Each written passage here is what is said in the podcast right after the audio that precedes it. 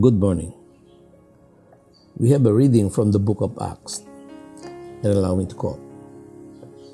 On the next Sabbath, almost the whole city gathered to hear the word of God, the Lord. When the Jews saw the crowds, they were filled with jealousy. They began to contradict what Paul was saying and heaped abuse on him. The word of the Lord spread through the whole region. But the Jewish leaders incited the God fearing women of high standing and leading men of the city. They stirred up persecution against Paul and Barnabas and expelled them from the region. So they shook the dust off their feet as a warning to them and went to Iconium. Unquote. As Mark said, go tell, speak up, proclaim, show what Jesus has taught us. That's our work, to go and tell. So even if the Jews had stirred up persecution of Paul and Barnabas, the reading says they just shook the dust off their feet and in fact they went to Iconium to continue preaching. I thought about this and I thought, how can we do this today in this age? You know, I remembered when I was just new in my community, I was so filled with a good feeling then that I had the last weekend. But suddenly don't know how to behave in my old life in the office and the groups where I work the next Monday. But the feeling to spread God's news and tell was so compelling to me. And so I started with wearing a small dove pin on my collar. I wore it the whole day in the head office, in the boardrooms, which we usually have every two weeks, in the plant boardrooms on the Monday meetings, as I go about my daily rounds in the plants and sales offices, everywhere.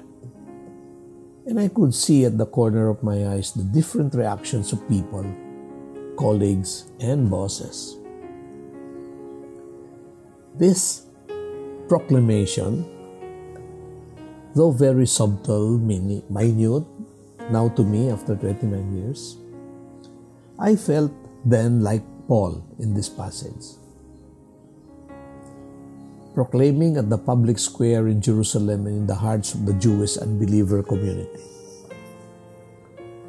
This small habit grew and grew in me in the years as I got bolder to start uh, talking about uh, God and uh, business in my meetings and in the boardrooms after that.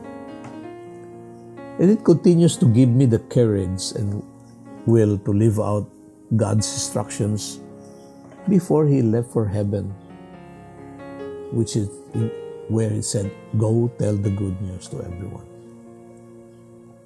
That dovepin story applies to business and country issues we now are faced with. It applies for most of us, normally silent citizens, to raise the ante and just go ahead and tell the one beside us what is in our hearts and thoughts about our beliefs and about the daily current events, and to let the one beside us know where we stand, where we are in the supposed popular surveys that says differently from what we honestly feel. That we don't agree with the supposedly 91% who does, to the incursion of foreign country to a beloved sovereignty. That we say no to injustices that we see around us daily, and that we don't agree with trashing other religious beliefs that may be different from ours. It all starts with a simple dove pin habit. And I pray, Lord, salamat po once again for these thoughts this morning. Thank you very much, O Father, and I hear you Lord, help me, help us. Keep us in the palm of your hand, dear Father. And I will do what you have said, dear Jesus, to go and tell. Amen.